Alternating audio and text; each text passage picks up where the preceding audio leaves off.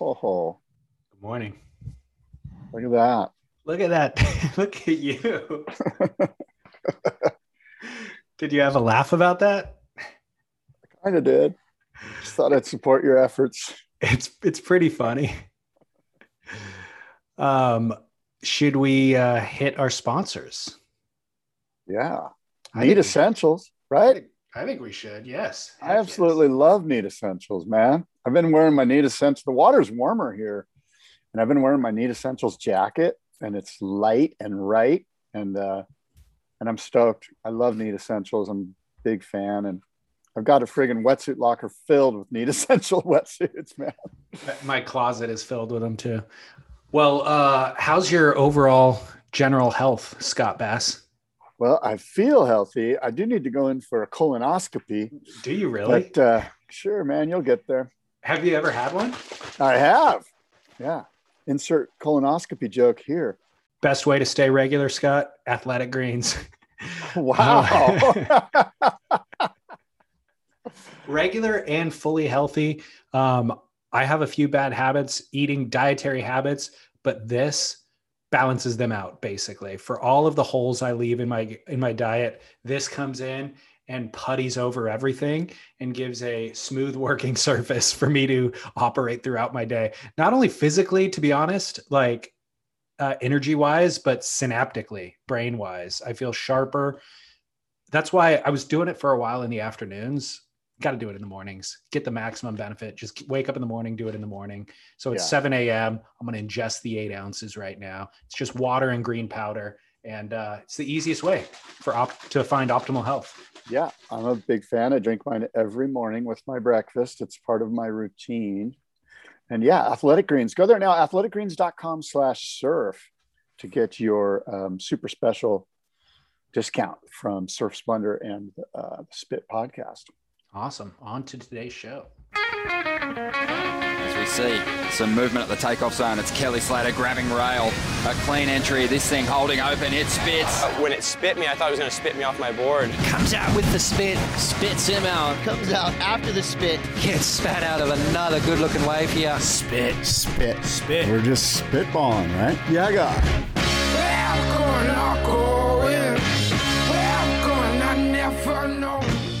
Let me ask you this. Yeah, guy. Welcome, everybody. Yeah, guy. It's Spit. We are talking all things surf. David Lee Scales, Scott Bass with you. It's Thursday. We took a day off. It's Thursday, June 17th. And um, we were speaking earlier about, or you were speaking about lapses in your diet. What's the one sort of area in your diet where you're like, oh, I shouldn't eat this, but I do anyway? Two things. Yeah. Uh, alcohol and sugar. Those are my two vices. Oh, really? Interesting. and Um, it's not excessive but it's um if i cut it out i feel like i'd be 20 pounds lighter and sharp you know but it's like i just enjoy it so much that i feel that it's okay to not live a super regimented life like Yeah. if you if you are generally healthy and um and happy because of those things, then that's maybe a better equation for me than just being 100% healthy and then sacrificing some of my comfort and enjoyment, you know? Yeah. All right. Well, What are yours? Mine are more specific. I have a problem, and it's a Lorna Doone problem. Lorna Doone shortcake cookies. And what I do is I get the Lorna Doones and then I get a dark chocolate sea salted caramel. Holy guacamole. Yeah. So you take the Lorna Doone shortcake cookie and you combine it with this caramel and you put it in your mouth and you chew it and there's an explosion of uh, Are you making a sandwich? not physically i'm kind of making the sandwich as i chew i Oh, put a I little see. bit in and put it, you know, and then make this thing in my mouth which sounds quite gross but uh, yeah that would be my issue the, i have a little lorna doone problem so So it's not as if there's a Lorna. If you put a Lorna Doone on the bottom and the top, it'd be too much Doone, right? The ratio would be off. So what you're talking about is just one Doone Right. and one caramel. one little bite of each and you just kind of you know go through now the problem is i to my right over here in my cabinet, there's a stack of Lorna Doones cookies. Because when I go into the grocery store, I literally like look both ways down the aisle and make sure nobody's in there. And then I just scoop the whole thing of Lorna Doones into my cart. And I show up at the checkout lady or person. And um, she's like, wow. And I'm like, yeah, you know, my kid's having a birthday party. Mhm. And I have to lie about my Lorna Doone intake. And that's the Distributing these to the homeless population. I'm doing a good deed. this is the this is the first sign of an addiction when you have to lie about your situation. Well, and the fact that they're hidden in your garage away from your family's view is also No, no, no, they're not hidden. They're just stored. I'm I proudly display them. I have no problem. It's just that my you know my snack drawer in my kitchen's filled with them. So the leftovers, the, all the you know, like I said, I, But I basically empty this the grocery store when I go there. So, what about the t- the chocolate though? You're being you're being vague about the brand of chocolate. The chocolates come from Costco, and it's a, one of those big sort of jars, kind of like kind of like this, Mm, filled with. okay, I support it. I support this habit, Scott. Could be worse. Uh, well, did At you trade in the sourdough? oh my god, the sourdough's still going strong, but um, the sourdough's a part of my deal for sure. Um, well, the, and then the thing with sourdough is butter. You got to Oh, have yeah. excellent butter with it, you know. So then that's another vice. well, let's be truthful. That's all it is. Is it? It's a transference of butter. It's like lobster. You know what I mean? Like it's really just a way to move the butter from one area to the to the mouth. You know? So that's the problem with wine. With wine, for me, is that it's a gateway to uh, just way more calories. Because if I had a small portion of dinner without wine, that's all I would eat. But the wine loosens up your inhibitions and like your um, restrictors, your restrictor valve, you know. And so then it's like, you know what? I'm gonna have a second helping. You know what else sounds good? Ice cream. After ice cream, a chocolate sounds great right now. And then you know, one glass after that, then you're loosened up. You're like, yeah, a second glass of wine too. I'm having a second plate of food. I need another glass of wine to go with it. And all of a sudden, you've tripled your calorie intake for the day. So it's Yeah. it's not just the glass of wine itself or the second glass of wine. It's all that comes with it. The cavalcade. Yeah.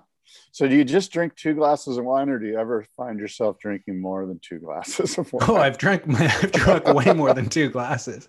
But Yeah. right, but Lauren's not drinking because she's pregnant. And so Oh, good. yeah, so um we like to be on the same wavelength, you know what I mean? So a glass of wine. I mean, last night I drank less than I drank a third of the bottle, so it'd be like a glass and a half, two glasses. wow. Yeah, it's not much. Yeah, that's kind of mean though, huh? They like drink wine and she's like, Oh, I'd love a glass of wine, but I can't. You know, so you kind of just maybe why don't you just put why don't you stop drinking alcohol while she's pregnant? I did for the first couple of months. No, no, no. I said you didn't hear what I said. While she's pregnant, the full term. yeah, I, I should. I should. You're right. Good. I should Can stand you? in solidarity. Yeah, Can I you? can. Okay. Is it- Um, Would it be difficult? Mm, I'd miss it, but it wouldn't be difficult. Yeah. I'd be, yeah. Um, but you know what the balance is? She has to give up wine, but now she loves ice cream. So it's like, it's like now that's in the house all day, every day. And we still have three or four pints that are unfinished. Any one of us, either one of us go to the grocery store, get another pint. Because it was like the flavor you saw last time, but you didn't get. I need to get that now. Well, you know, it's the it's the 21st century, but one of the great sort of um, underreported Travisham mockeries of the 20th century was when Haagen Dazs stopped making their vanilla fudge ice cream, which was the most insane brand, uh, brand not brand, but the flavor that they had. It was incredible, the vanilla fudge, and for some reason, they must have found out I liked it, and they said, "Let's let's ruin Scott's life," and they stopped making vanilla fudge Haagen Dazs. God And, uh, forbid Lorna Doone gets any wild ideas. Yeah. Lorna Doone, she's a sweetheart. You know what you should do is smash up some of that Lorna Doone in the vanilla ice cream. That would be amazing. This would be amazing. Um, All right. awesome. We bored the living crap out of our surf listeners. Everybody loves food. Everybody can relate to food. That's a good point. Um, I only really watched and did two things in this week in, in regard to actually, I was going to talk about East. I was Oh, going to talk about, about, East. I was going uh, to talk about Lost Track, but I should say first, Scott, because I need to alert listeners. Yes. all of our generous subscribers who contribute $5 a month They are entered to win a Channel Islands 2 Happy this month. Oh my God. They're psyched. I'm giving one away on um, July 1st. And all we do is randomly, there's a Wheel of Fortune app. And I copy and paste everybody's names into the app and it puts them on the Wheel of Fortune. I click spin and the thing spins and it picks a winner randomly. Those names are compiled from our loyal uh, donors and subscribers. So you could do that on surfsplendorpodcast.com. There's a subscription tab. And um, it's a it keeps us in business basically. Ad revenue over the years is kind of up and down at times, but this core foundation of support from our listeners is what keeps us in business. And um, so, as a thank you, we like to do these types of giveaways. And so, the Channel Islands 2 Happy is their current kind of everyman shortboard. The Happy model was their high performance shortboard that the pros were riding to great success. This one's kind of modified to make it more user friendly and also wider variety of waves to be surfed in. I have one. I was riding it for probably two months. Uh, Really? yeah, Do you still have it? I do. I busted big the is thin box in it. Um, six one, I think. How wide is it? I'll send you the dims. I don't. I don't. Okay. really- I have a, I have a, um, a confession okay. to make Okay. to you and to all the listeners. Oh, great. yesterday I went on a surfboard binge and I'm because I'm riding this 180 surfboards that I really like, but it's six four. But I really like it. I just want it a little smaller, you know. What I what I think I really like is both the fins, but I think the the dished out tail, the single single concave. So I went on to Channel Islands site. I'm like, I'm buying a new board. I'm buy- what I really like is the round tail. You know, the Mhm. the round tail, I'm, I was like, wow, it just feels so neutral. Like I said earlier, it feels neutral. Like I'm in control of what's going to happen next, you know? And um, so I went on to Channel Islands and I scoured their site as I've done many times. And I'm like, you know what? I want a neckbeard three. Neckbeard three seems to be, and I looked at the dims and I'm like, those are the dims. It's like 20 and a quarter or 20 and a half, a six two neckbeard three. It looks like the right one, you know. It had the single concave.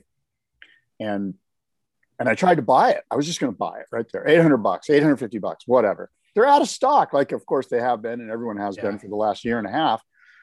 This isn't not the first time this has happened to me where I'm like, I'm, I've got a thousand dollars in my hand. I want to give it to you I know. and I can't do it. I can't make the transfer of the commerce take place. I want to buy a brand new surfboard Yeah. from Channel Islands, a neckbeard mm-hmm. three, you know, and I end up scouring all the Hansens and Encinitas and surf ride in Oceanside and surf ride in Solana Beach and Mitch's. And I just can't find the right board. And it's frustrating. Did you reach out to our friends there? Nah, I, I need, I mean, I don't feel like I, I want to just pay retail. Like I, I don't want to be that guy that's like, hey bro, do you got a neckbeard three? You know, like I don't want to be that guy. Yeah.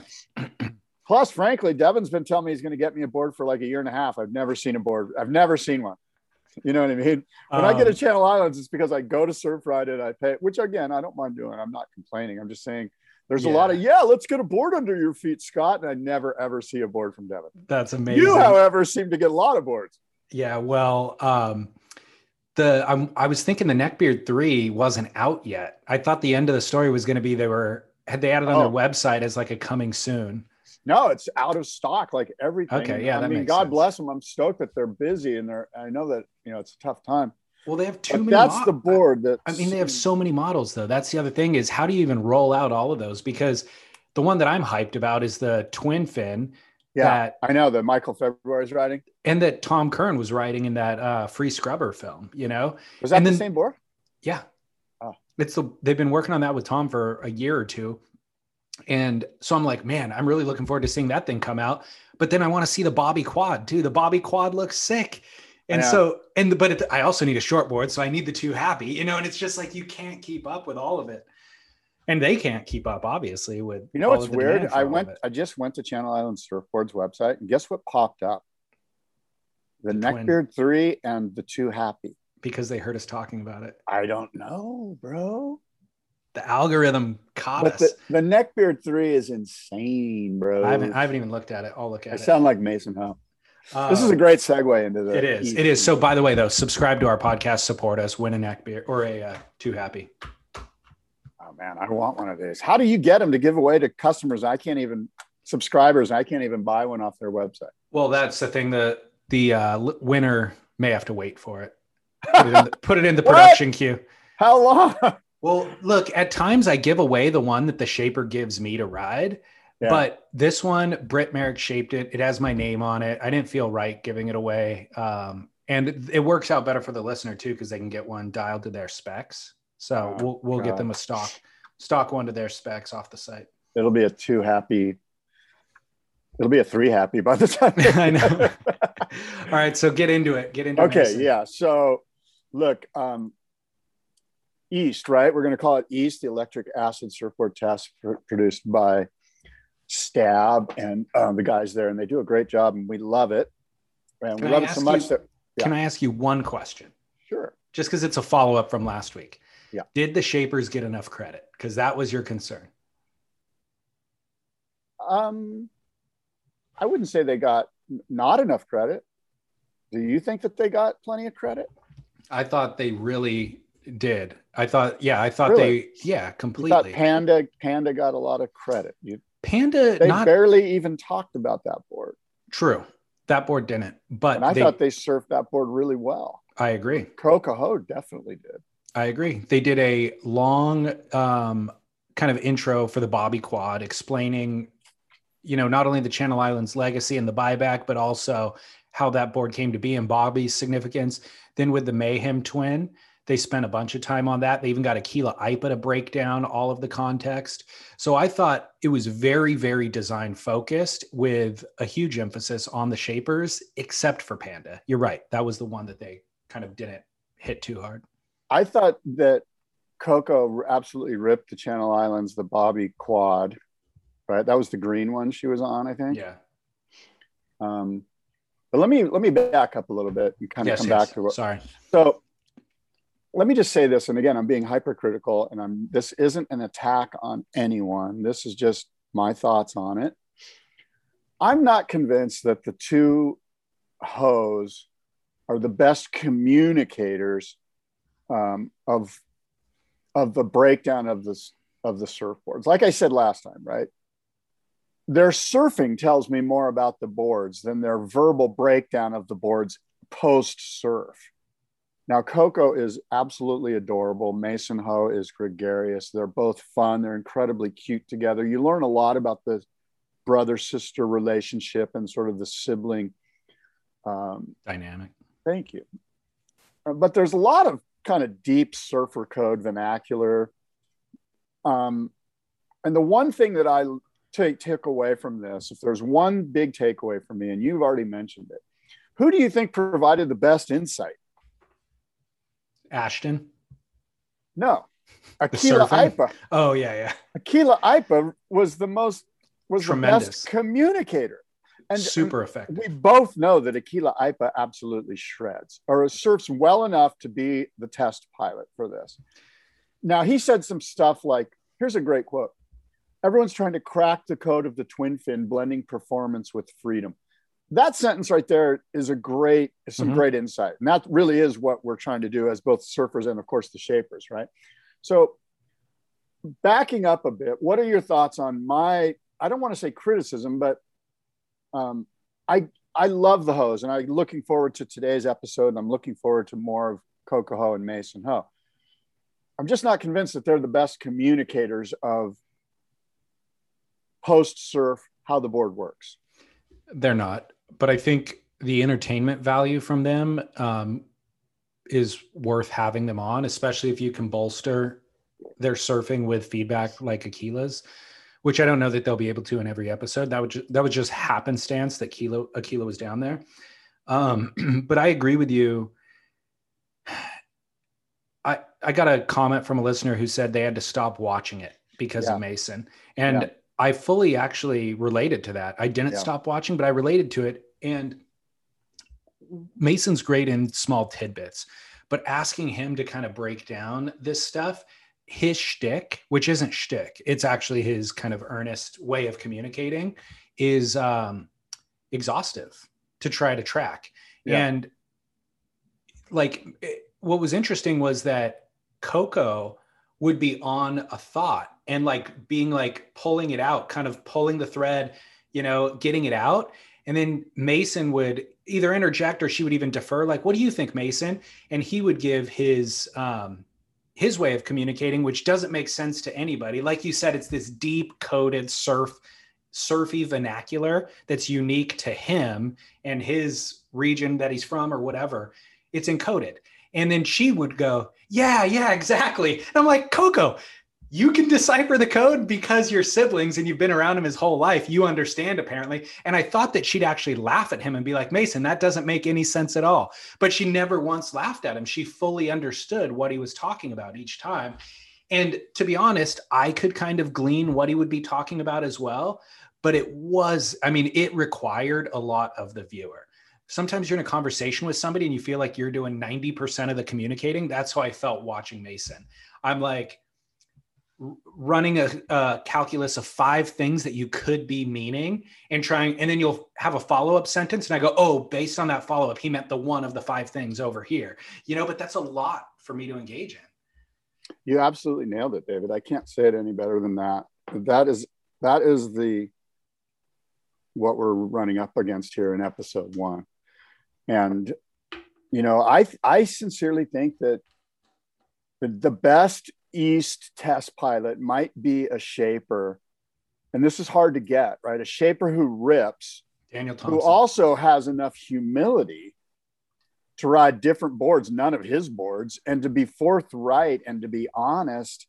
And that's a really hard combination to come by you know because who wants to like go out there and basically pimp all your competitors? Right right. But Akila Aipa is an example of a guy who might be that guy.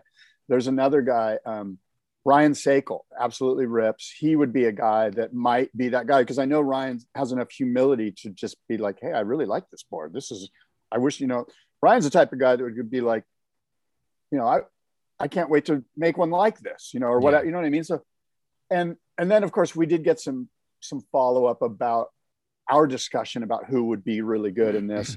And I think you and I came up with Burch, maybe, or some others. And the obvious one that I don't think we came up with, we may have in the past, is Dave Rastovich. Yep. Dave Rastovich would be one. I think he's a great communicator.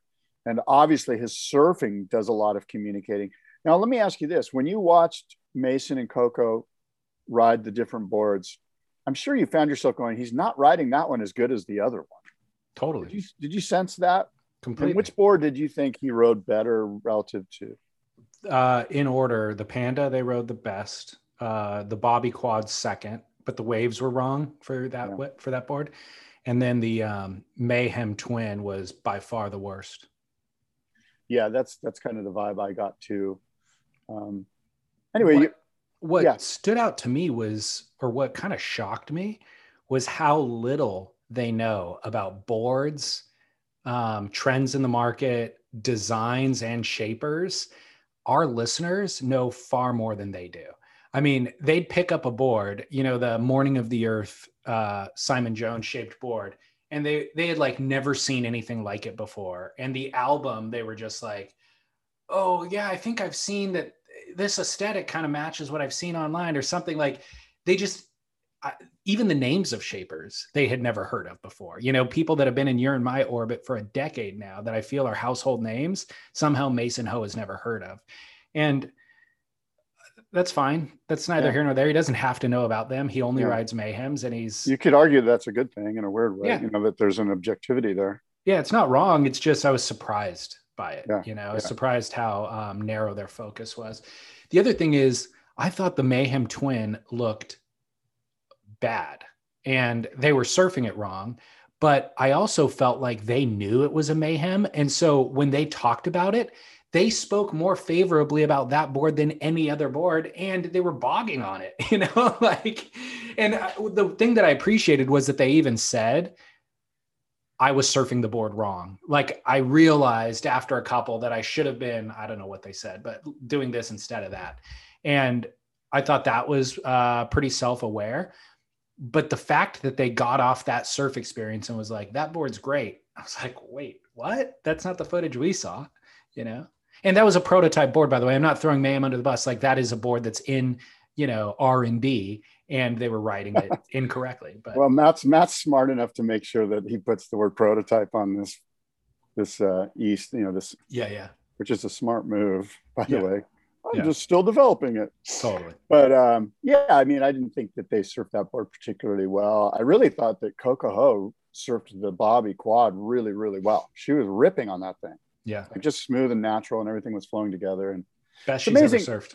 how much, um, you know, a pinched rail or a thinned out rail, because those mayhems were, were kind of beaky and full Yeah. up in the top half, and it looked like the wide point was forward. That's probably not something that those two are used to riding. Totally. But uh, anyway, it's going to be fun. Um, here's another name I'll throw at you real quick. Harrison Roach was throwing Yeah, my name I uh, got my way. I think that's an interesting one. I think he fits. He doesn't. I don't see him nearly enough. You know. But Yeah. everything that I've always seen of him, of course, he surfs like a wide variety of boards beautifully and stylishly and all that.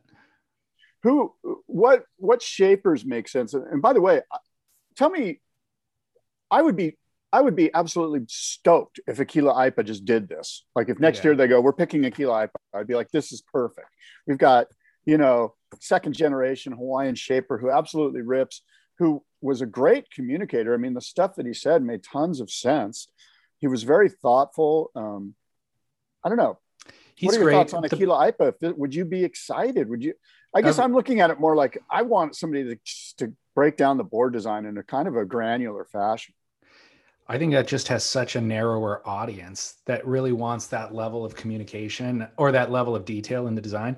So, firstly, Akila's had a back injury, like a pretty significant one, and he's been coming off of that for like two years. And so his surfing isn't up to what um, you might remember it being. Yeah. So he's coming off of that. But um, uh, Daniel Thompson, obviously. So the the problem with everybody that you've said is like Ryan Sakal, for example, is yes, Ryan surfs great, but it's not to the level of uh, you know Mason Ho and the other uh, Stephanie Gilmore. But that's okay. the- I think that's okay. I do I- because when I, think watch, it takes a lot away from the the might. entertainment of it. I'm not saying it doesn't. From the entertainment, you're right. You know, like we don't get to watch one of the hottest surfers in the world rip, like Mason and frankly Coco. It would be hard what- to watch when I'm- 30 minutes of it, f- four Maybe. episodes of 30 minutes, you know? Maybe, maybe, and and and that's again, we're we're sort of picking the eyeballs out of it here, but I'm always watching the board as much as I'm watching what's like. I'm looking at how the board's reacting off the bottom. I'm looking to see if they, if there's a, a chink in the armor of the bottom turn.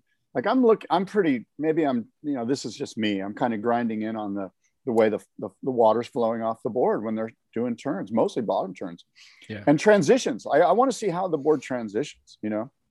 But anyway, Yeah. Akila Aipa, I like the idea of a, a shaper who rips doing this. But again, it's difficult. You need, like I said, you need humility, and that's really hard to find. Somebody that's going to like take their ego out of the equation. And by the way, you mentioned Tomo Daniel Thompson. I just did a podcast with him. It'll be coming up on the Boardroom podcast next week.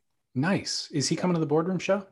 He's trying really hard to Okay. get here. Um, Cool. You know, he's in Australia. He's got a, a knee injury, but um, he's planning on being here in September. Yeah. So Daniel would be a great one, I think, and also surfs to the level of uh, professionals, modern professionals, even.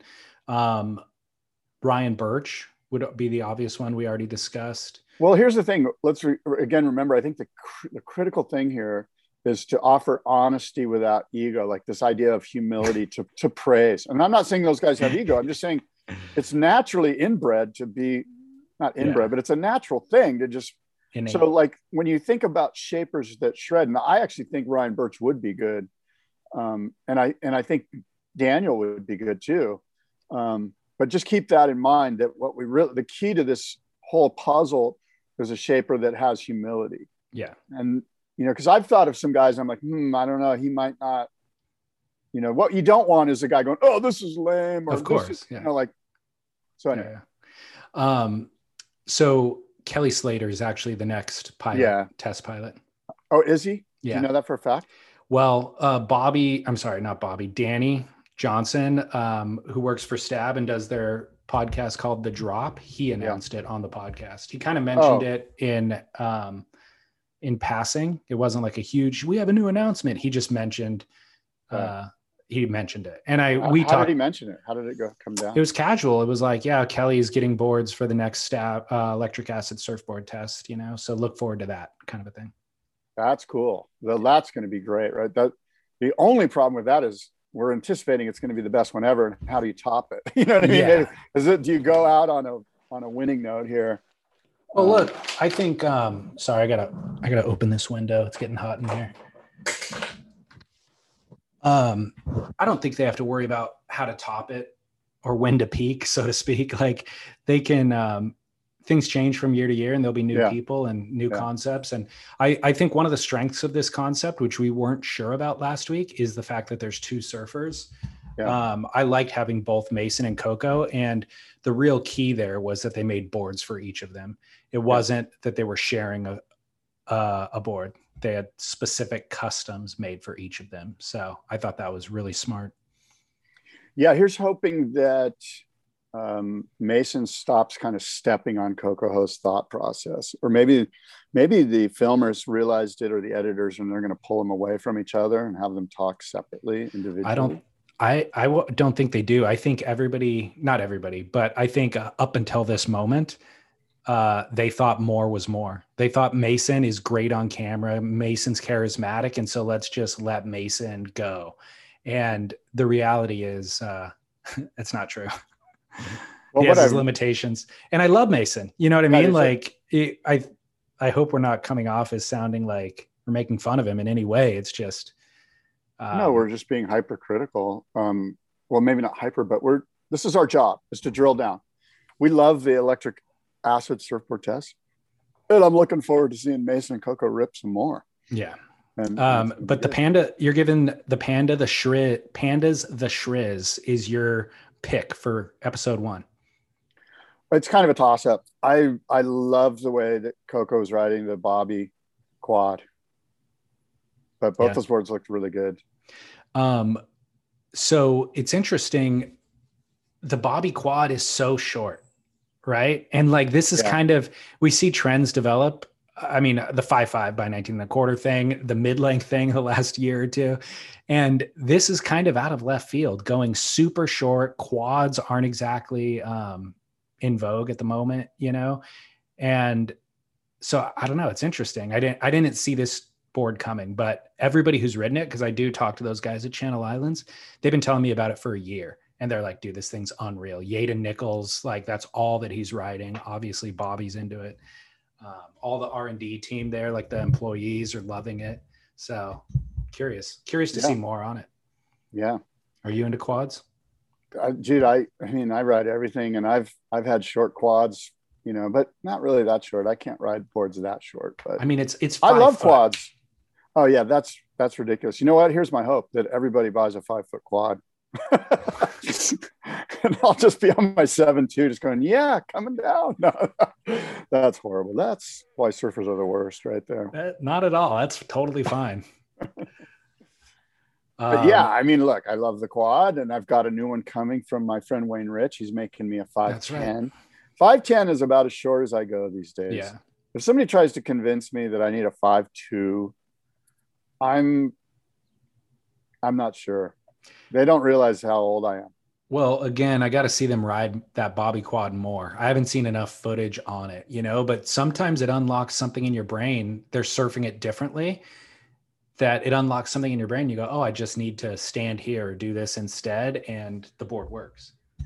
Well, you and I are either in front of or behind the curve because I'm back on six two trifins with a bunch of concave for lift, and it, I would just, I mean, I, I the other day I was doing a cup, you know, I just one or two. I, I had a couple of waves where I, for the first time in a long time I was like down to the bottom going, I'm going right up there with this board because it's narrow enough and it's got this fin back here that's going to allow me to. Now I'm sure I was going at nine o'clock. I felt Yeah. like I was going at twelve o'clock, but the idea that there was an oncoming section that I was going to go up and over rather than drive around, you know, How was- good does that feel?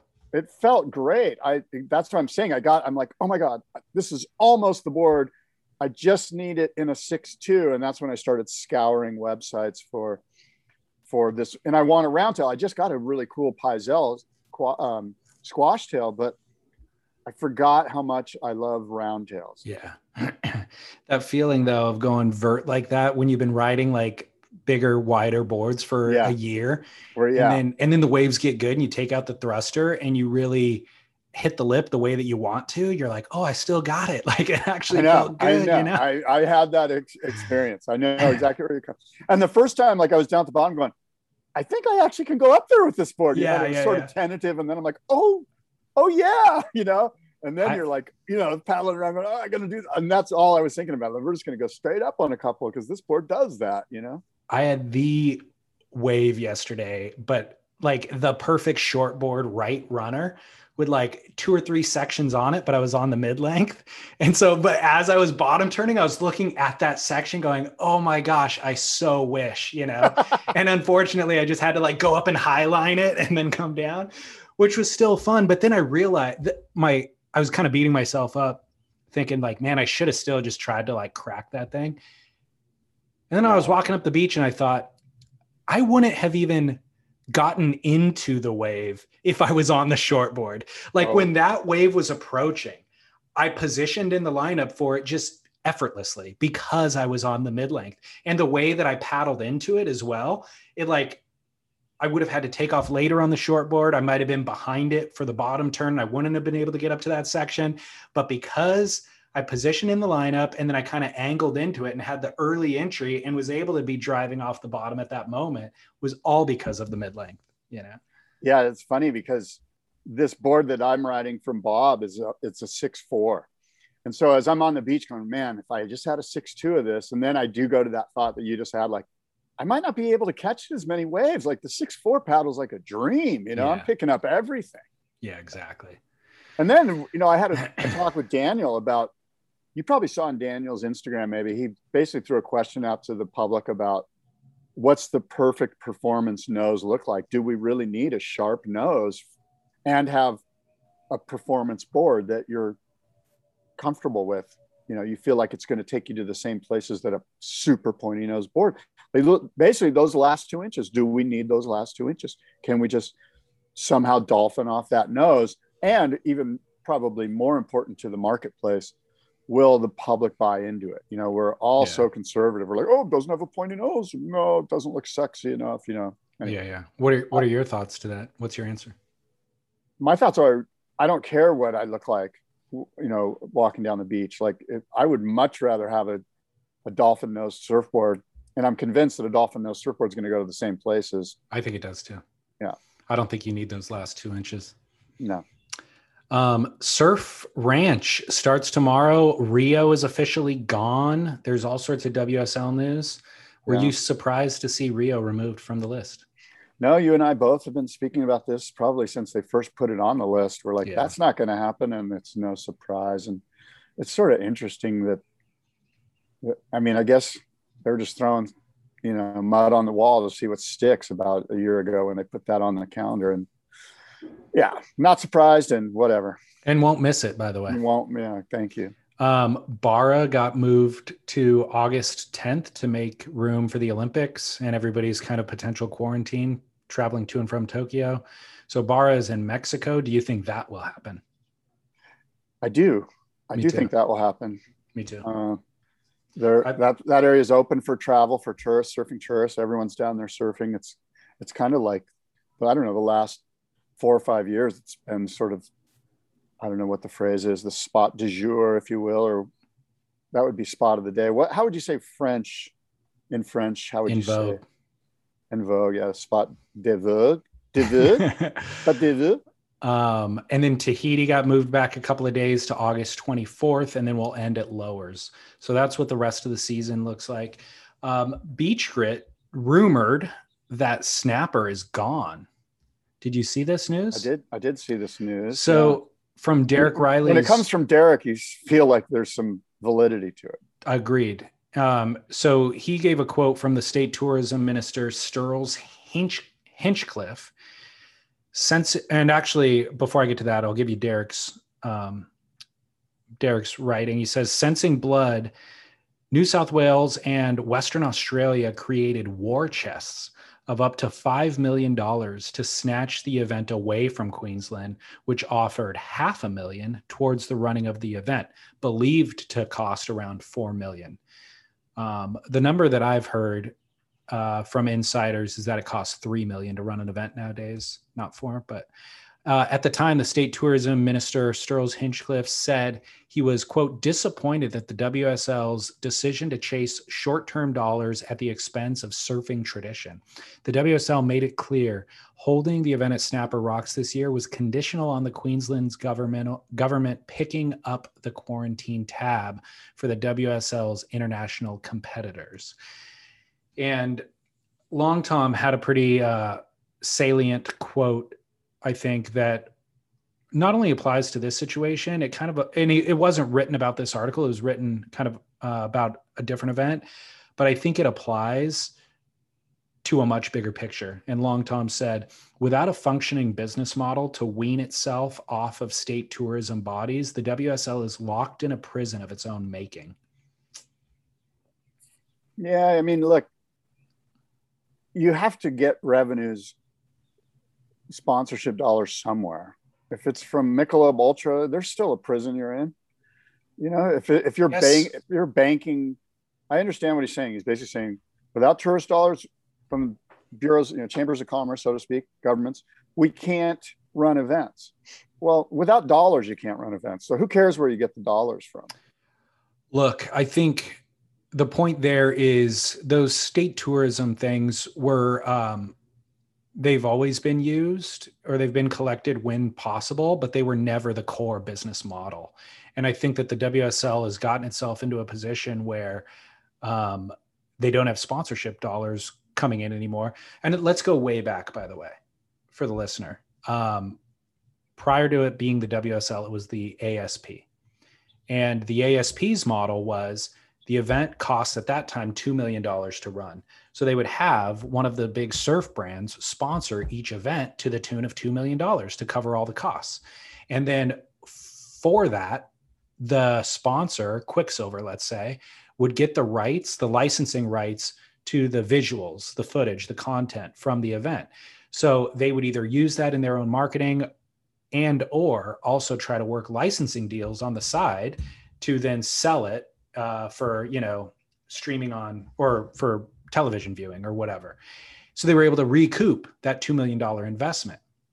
That business model worked to varying degrees. Sometimes it worked great, other times, you know, it'd be a loss, but it worked because especially the brands were still making money uh, by selling all the clothing and all that sort of stuff. So it made sense. If it was just a marketing expense, they still would have done it without the back end earning.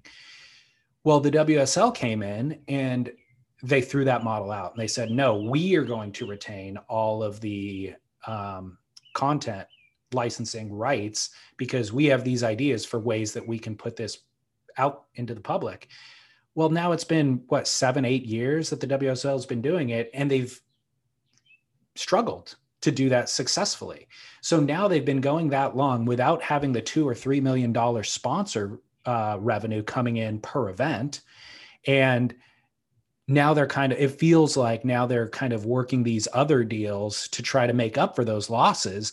But I think to Long Tom's point is if you didn't realize the business model was broken in the last eight years, then don't make these decisions. Don't forego the snapper event just because the money's over here right now. There's a much bigger picture at play, and you're making these very short term decisions and you've lost the you've lost the plot you know? Yeah yeah.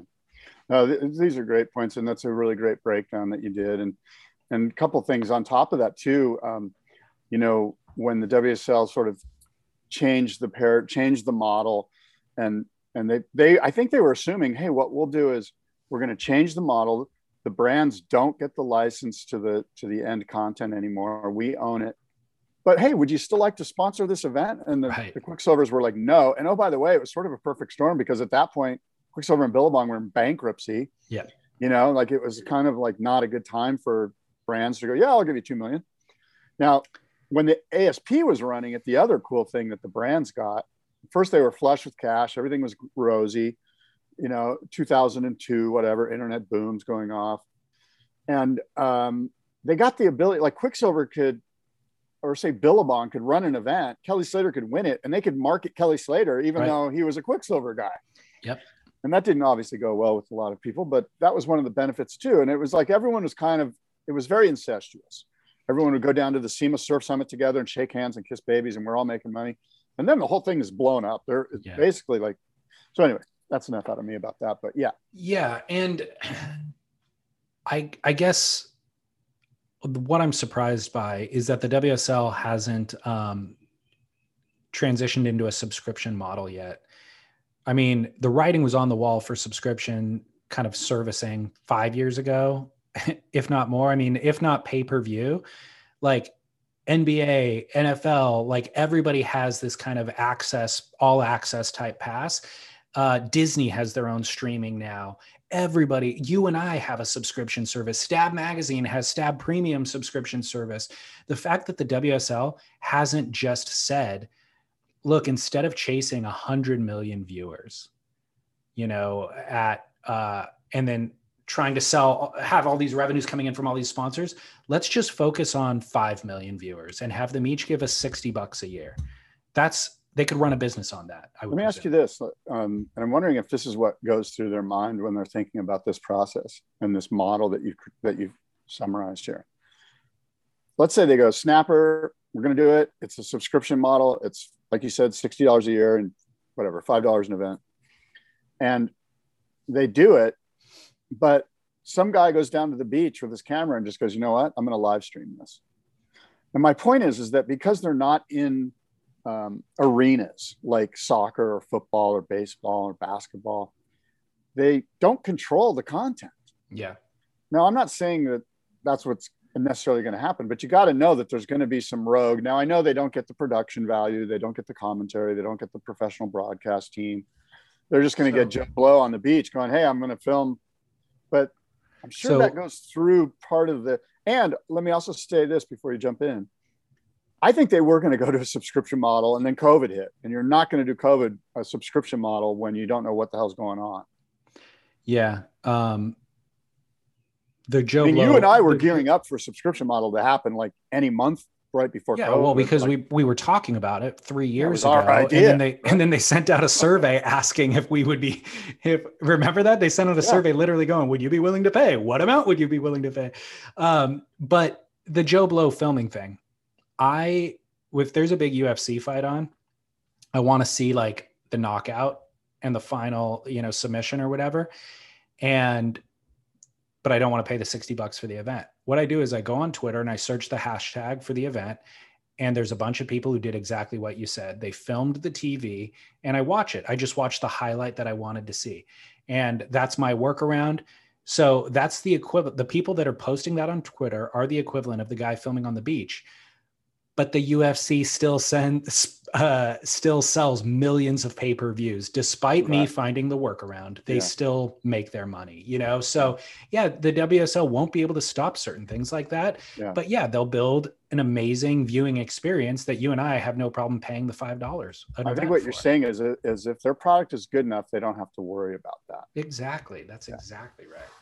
And so, and that solves, that allows them to have the freedom to make the right decisions for Yes. surfing, like put the best surfers in the best waves and all that sort of stuff. They're not beholden to all of these other, you know, um, I don't know, Yeah. whoever. So let me ask you this, and you may have mentioned this earlier and I missed it, but where does the snapper event, wh- where are they going? Are they going, we know they're going to Bells, right? Well, Bells is still on. Bells, I guess, is on for three years. But based on Derek's thing saying that um, New South Wales and Western Australia created war chests of up to $5 million, Okay. the event would be in one of those two states. And we don't know. They have not announced a location. Where yet. would you like to see New South Wales? I mean, Lennox, but they're not going to, they already got booted out of Lennox previously. Uh, what about, is Byron? No, Byron's too much like San Onofre. I don't know of a like high performance Yeah. you know like a but by the way i'm gonna miss snapper like i think I agree. snapper is a phenomenal event and it adds something that no, there's no other venue on tour you know lot and i guess legacy. the legacy. I mean, I was shocked to see it's only actually been on tour since 2002. I thought. Yeah, but it- I mean, I mean, just in general, yeah, like yeah. Kirra, like just the legacy of surf culture, like the fact that oh, Snapper's not good, but Kirra's insane. Let's go to Kirra. Like you know, like there's just so much culture, right? Yeah. Yeah. I think that they could make an argument that um Barra, you know, it's a running right point break, surf ranch, whatever. But I mean, But New South those Wales, aren't where would you where would you like to go in New South Wales? Like, I- let's I- answer that question because I don't know. It You- can't be the Sydney beaches. Please tell me. It's no. not. Oh God. And yeah, so that that's what you think, right? When you think New South Wales, you're like, oh, okay, they're gonna have it in there, but all right. dude, if they actually doubled down, if in a year of non-COVID they double down and go back and did what they did in the COVID year, I mean, I don't know. I don't know when we actually hit rock bottom here, but Well, how well do you know those? You know, New South Wales is pretty big. You know, like what about some place like Avoca? That point, I mean, it's not a world class wave. I don't know it well know. enough. Yeah, I don't know it well enough. We need to take a commercial break because I, I want to tell you about the boardroom show and Headstock. I can't wait. We're excited to tell our listeners about athleticgreens.com slash surf. Of course, it's a monthly subscription. It's a green powder. You can actually buy it once, but the, the key is sign up for the monthly. It shows up at your door once a month and it keeps you healthy day in and day out.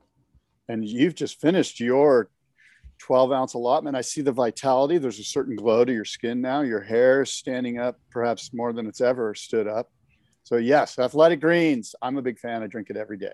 If I was sluggish at the beginning of the show and then you noticed how much more chipper I became mid show, this is the reason why. Exactly. Uh, all right, Scott, back to the show. Hiring for a small business is critical. It's imperative that you find a highly qualified professional to treat and grow your business with the same care and detail that you do. LinkedIn Jobs will be your next big unlock. LinkedIn Jobs has created the tools to find the right professionals for your team fast and for free. Everybody is already on LinkedIn with their resume and their references. So the fact that LinkedIn built a hiring platform to connect the dots between everything is simple genius. It's way more sophisticated than a job board. It's a vast network of more than a billion professionals meticulously organized to connect people by skill set, desire, ambition, all in an effort to help us advance our position. And it's easy to use and intuitive. So effective that 86% of small businesses get a qualified candidate within 24 hours. Fast hiring solutions means achieving your goals in record time with rapid growth in 2024. LinkedIn Jobs will even help you write the job descriptions and give you tools and prompts to help you interview your candidate like a pro linkedin.com slash surf is where you go to post your job for free. Yes totally free. And you can let the world's largest social network of business professionals work to connect you with the ideal candidate to help you grow your business. That is linkedin.com slash surf to post your job for free. Terms and conditions apply. Ah, mmm. The first taste of rare bourbon you finally got your hands on. That's nice. At Caskers.com, we make this experience easy. Caskers is a one stop spirit curator with an impressive selection of exclusive, sought after, rare, and household names in the realm of premium spirits and champagne. Discover the top flavors of the year now by going to Caskers.com and using code WELCOME10 for $10 off your first purchase. Get $10 off your first purchase with code WELCOME10 at Caskers.com. Yeah. So, um, boardroom shows happening September 25th and 26th, and we've got a full house. It's going to be a massive show. Seminars, exhibits, a demo morning, of course, honoring Pat Rawson and the icons of foam shape off. Eight shapers going to get together and honor Pat Rawson by attempting to replicate one of his classic designs.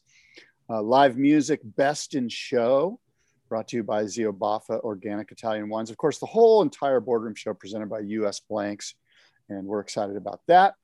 And real quick before we get back into the show, Headstock Guitar Lovers Festival. If you're a guitar lover, you're going to want to check out Headstock. It's November 6th and 7th. It's in San Diego and it's a consumer facing show, much like the boardroom show, where luthiers, builders of guitars are going to display their wares, they're going to sell their wares and it's um, going to be insane. We'll have live performances and seminars and stuff like that as well. Do you know who the shapers are for the Icons of Foam? Yeah, uh, more or less. Right now, it's Sam Egan, Luke Egan's father. Incredible. He's coming Yeah. from Australia. That right now he is. What the heck? I know. Bill Barnfield, um, Chris Christenson, Timmy Patterson, uh, Tokuda San from Harlem Oh. Surfboards, the winner of the Tokyo boardroom Unbelievable. show. Um, no, I'm missing some obvious. Oh, Ricky Carroll.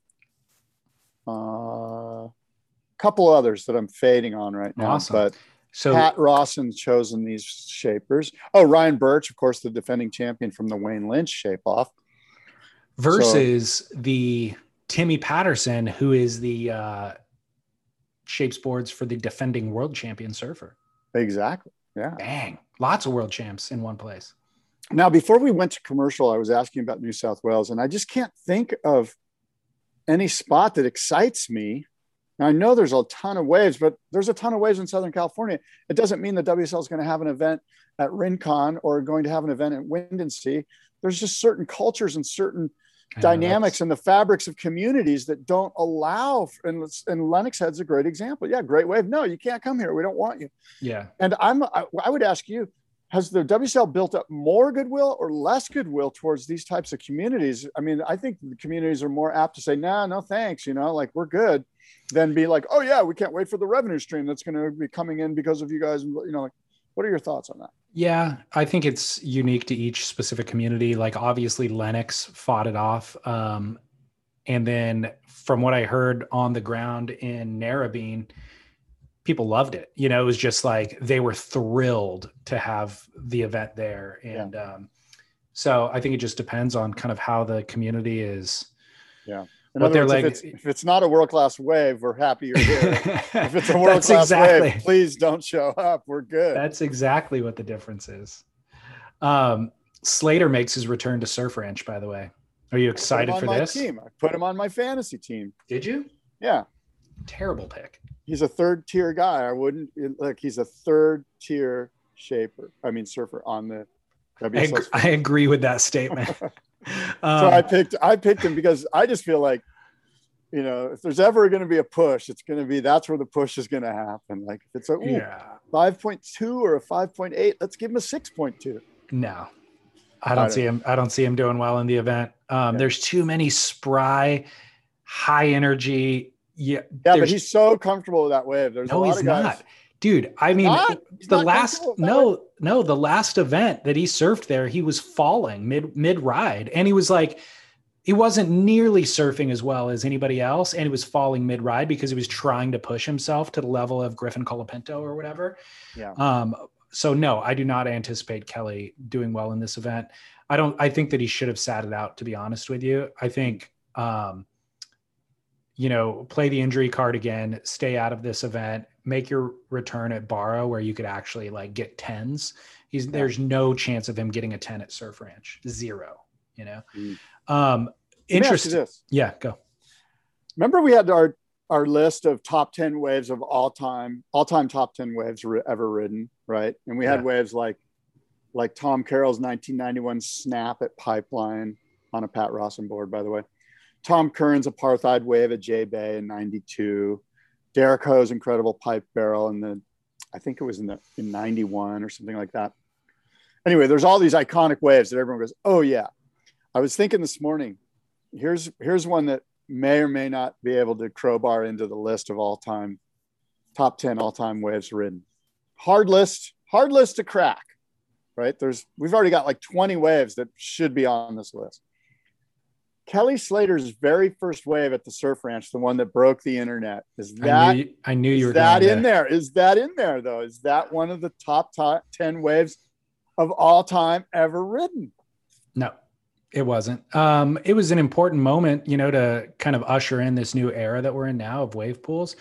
But it wasn't like a heroically surfed wave. It was the wave itself was beautiful, but it wasn't like the best surfing we had ever seen done. You don't think it was a a a, a uh, pinpoint on the timeline of surfing's history? This this moment that was captured. This where we all just went, "Holy shit!" Did you see what Kelly Slater created? We did do all of that. I mean, but, culturally, historically significant, maybe. yeah, I don't. I just don't want to acknowledge it. I guess, but think I, guess right. you, we would have to define the criteria a little bit clearer, because um, if I think about waves surfed at Surf Ranch, that one isn't even in my top ten. You know, of best waves ridden there. when I think of waves ridden at Surf Ranch, they all seem the same. Yeah, They're, exactly. they're all the same. Like the surfing that Kelly did on that very first wave, it hasn't changed that much. Yeah. Um, well, so here's the Kolohe Andino's out, John John Florence is out, Jordy Smith is out, Julian Wilson is out, Michel Bourez is out. Uh, and those surfers are going to be replaced by Mikey Wright, Liam O'Brien, Lucas Vicente, Pat Gudauskas, and Eli Hanneman. Um, it's also a different format for this event, different structure. Uh, there's no heats, or it's a different structure of heats, um, and different ranking system or like kind of tiered ranking system than any other event on tour. And that is, of course, because the waves are predictable. So every surfer, they're going to go in runs rather than heats. And each surfer, you can go look at the um, schedule of events basically or schedule of runs right now on their website. So it's like starting tomorrow morning, right at 9 a.m. or 8 a.m. Uh, I don't know who the first surfer is, but let's just say Adriano De Souza. He gets his right and his left. And then the next surfer gets their right and their left. And then the next surfer gets their right and their left. And scores are based on a right and a left. There's no heat strategy in this uh, format. There's no priority. It's just the actual surfing on the wave that gets scored, obviously.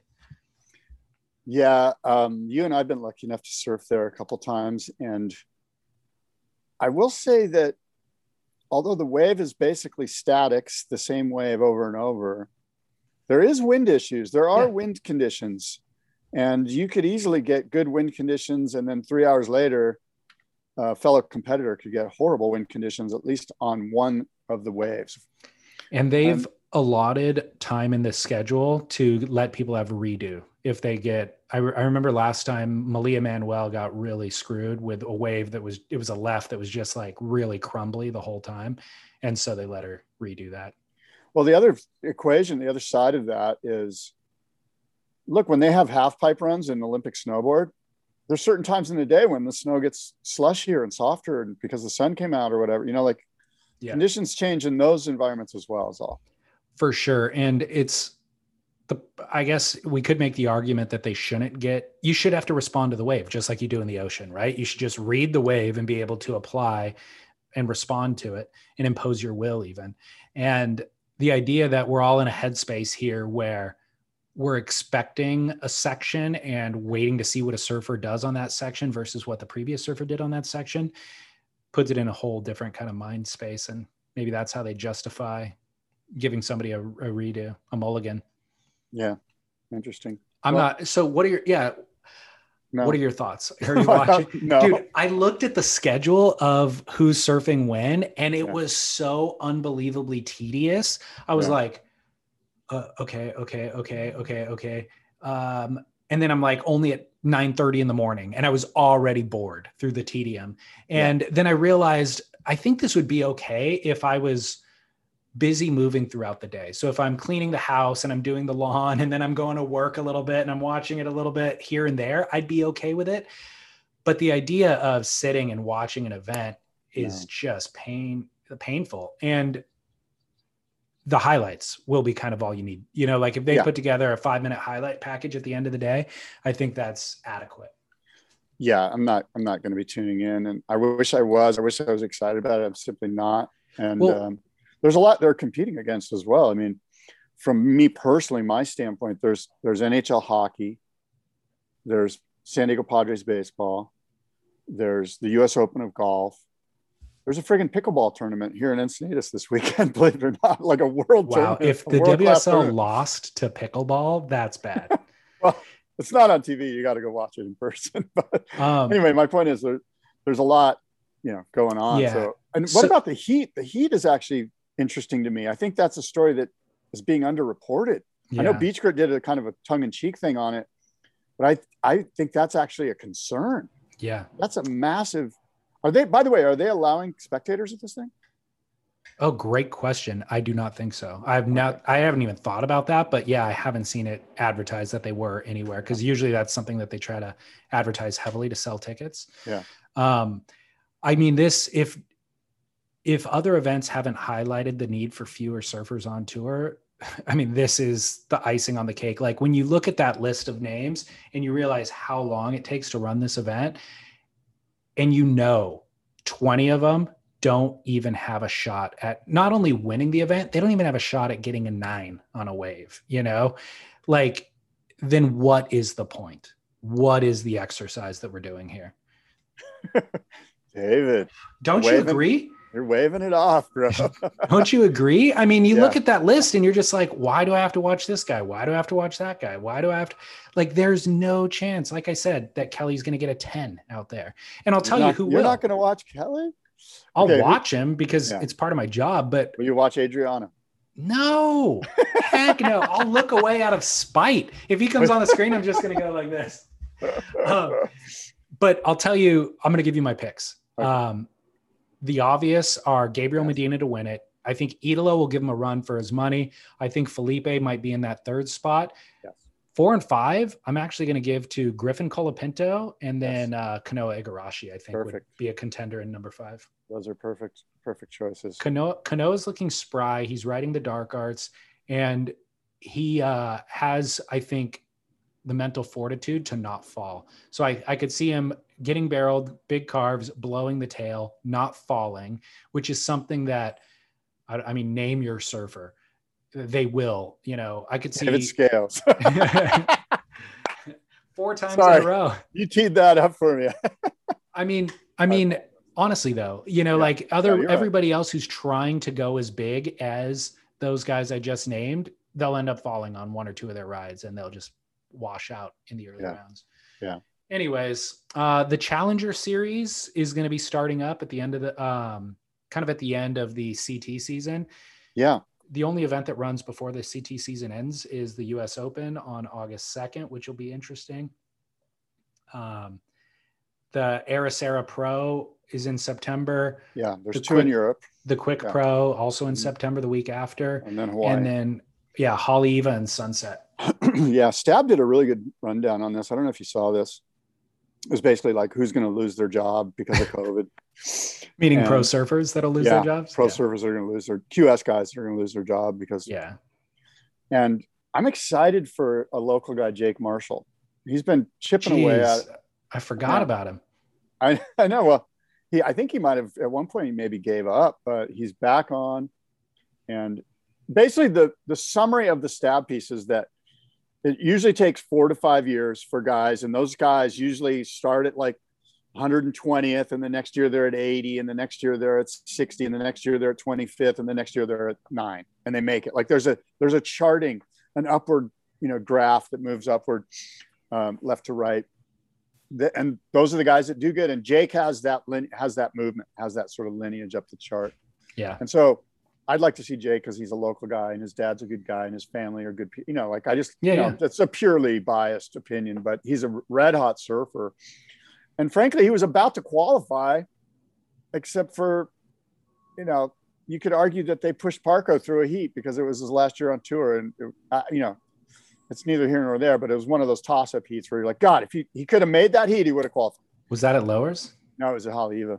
Oh, oh, oh. Um, and so that's also sun, uh, pipe, sunset, and Haleiwa have all been approved. The permitting has been approved for 2022, 23, and 24 for the WSL. So that's all good news.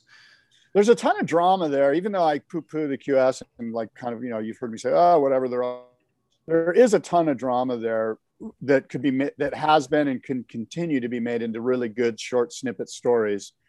Um, and they, they did a really good interview. Not a, it's not super deep, but they stab talked to Jake Patterson and he's sort of the coach guy that, that gets these guys on tour. He's sort of the go-to guy, one of them.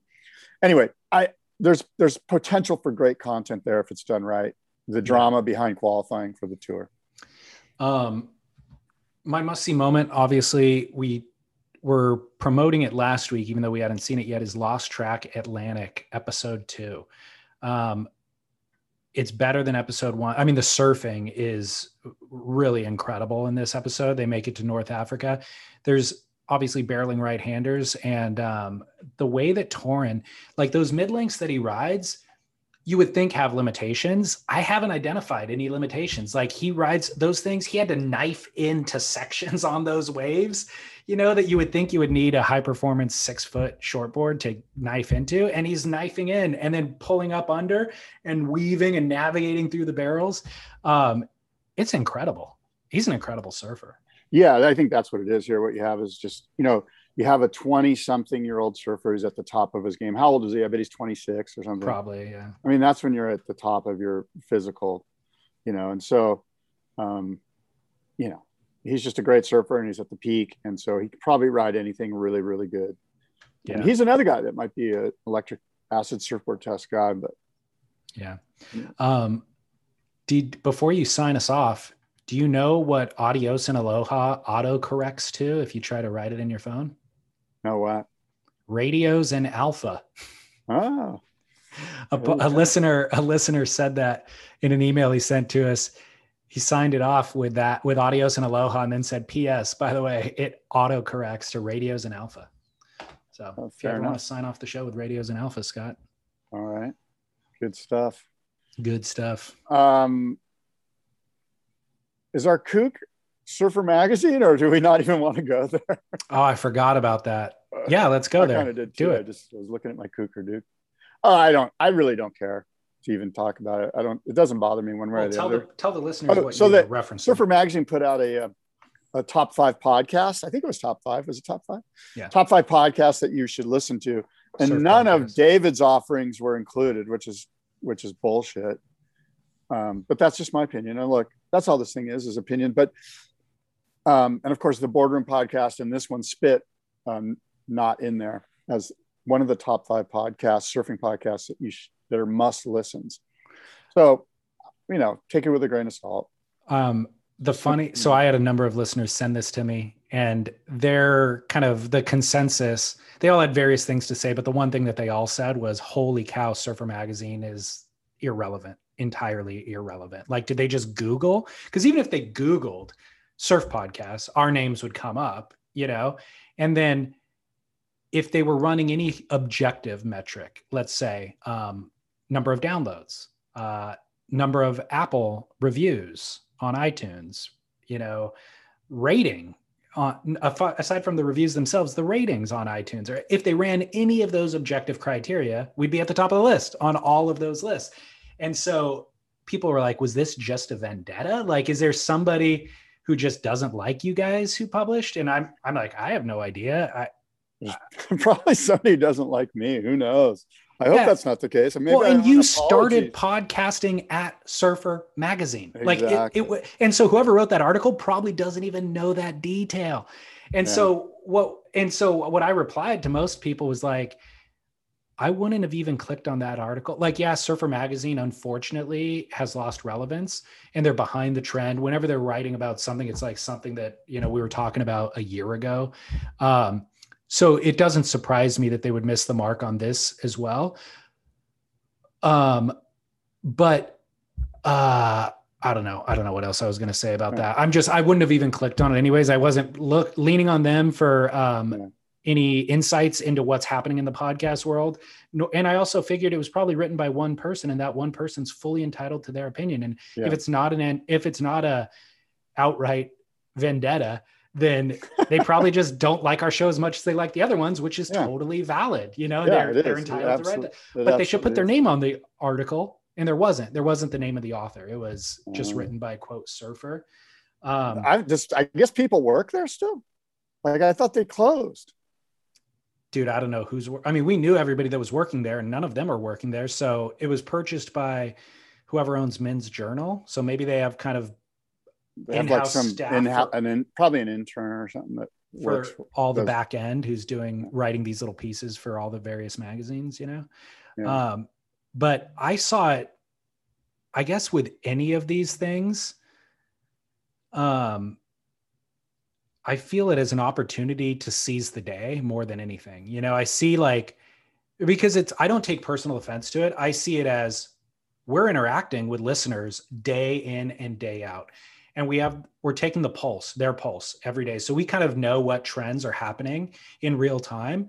And if what we viewed as kind of a legacy uh, surf media company is missing the trend and the pulse that hard, like wow okay it's our opportunity just to run really fast you know and to create as much runway like what other uh, industries could you come in and disrupt in this way like they've just opened the door for us completely to maintain this one-on-one engagement with the listenership and the fan base and continue catering content to them based on what they're interested in and what they want to see who they want to hear interviewed all that sort of stuff you know yeah listening i am no i totally am and um, I, uh, you know, my take on this is okay. What that's fine. I'm, I'm, I'm, I'm I, I've always just been like, you know what? Me personally, I'm not for everybody. There's definitely people that are like anti, and that's fine. You know, like you just can't please everyone. It's really, it's none of my pit. Uh, it's not none of my business what other people think of me. Yeah, which is why I didn't take it personally, but I looked at it from kind of a business perspective and yeah. just thought, Jesus, man, this is a real opportunity here. They're missing the plot of what people are actually listening to. Yeah. You know, it's too bad. Too bad for Surfer. It's really, I mean, it's been a challenge in my adult life to see some of my heroes fall from grace or like just to like not have the sheen of youth where you just idolize who these people are, you know, and you get to be an adult and you're just like, by the way, I was up at Surfing Heritage and Culture Center the other day. And um, remember, we were going to do the podcast from John Severson's desk. Yeah.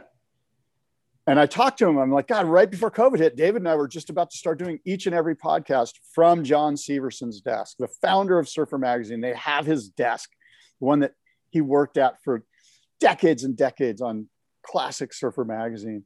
And it would have been so fun for us to podcast from the desk of John Severson. And we would have done it with great reverence and respect. And um, and then I was like, I don't know. David and I are pretty comfortable with Zoom. It's so much easier than to drive up, him to drive down and me to drive up, you know, each week. Uh, anyway, that's that was an opportunity lost, but COVID interrupted it. It's not our fault.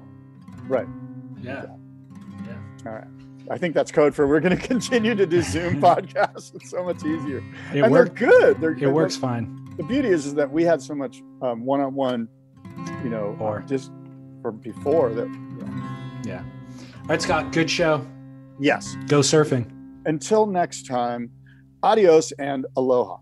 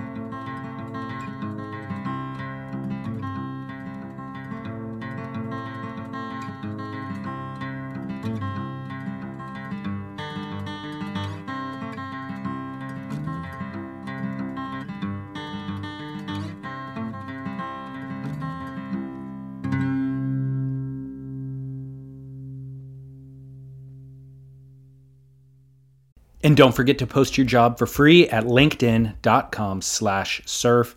That's linkedin.com slash surf to post your job for free. Terms and conditions apply.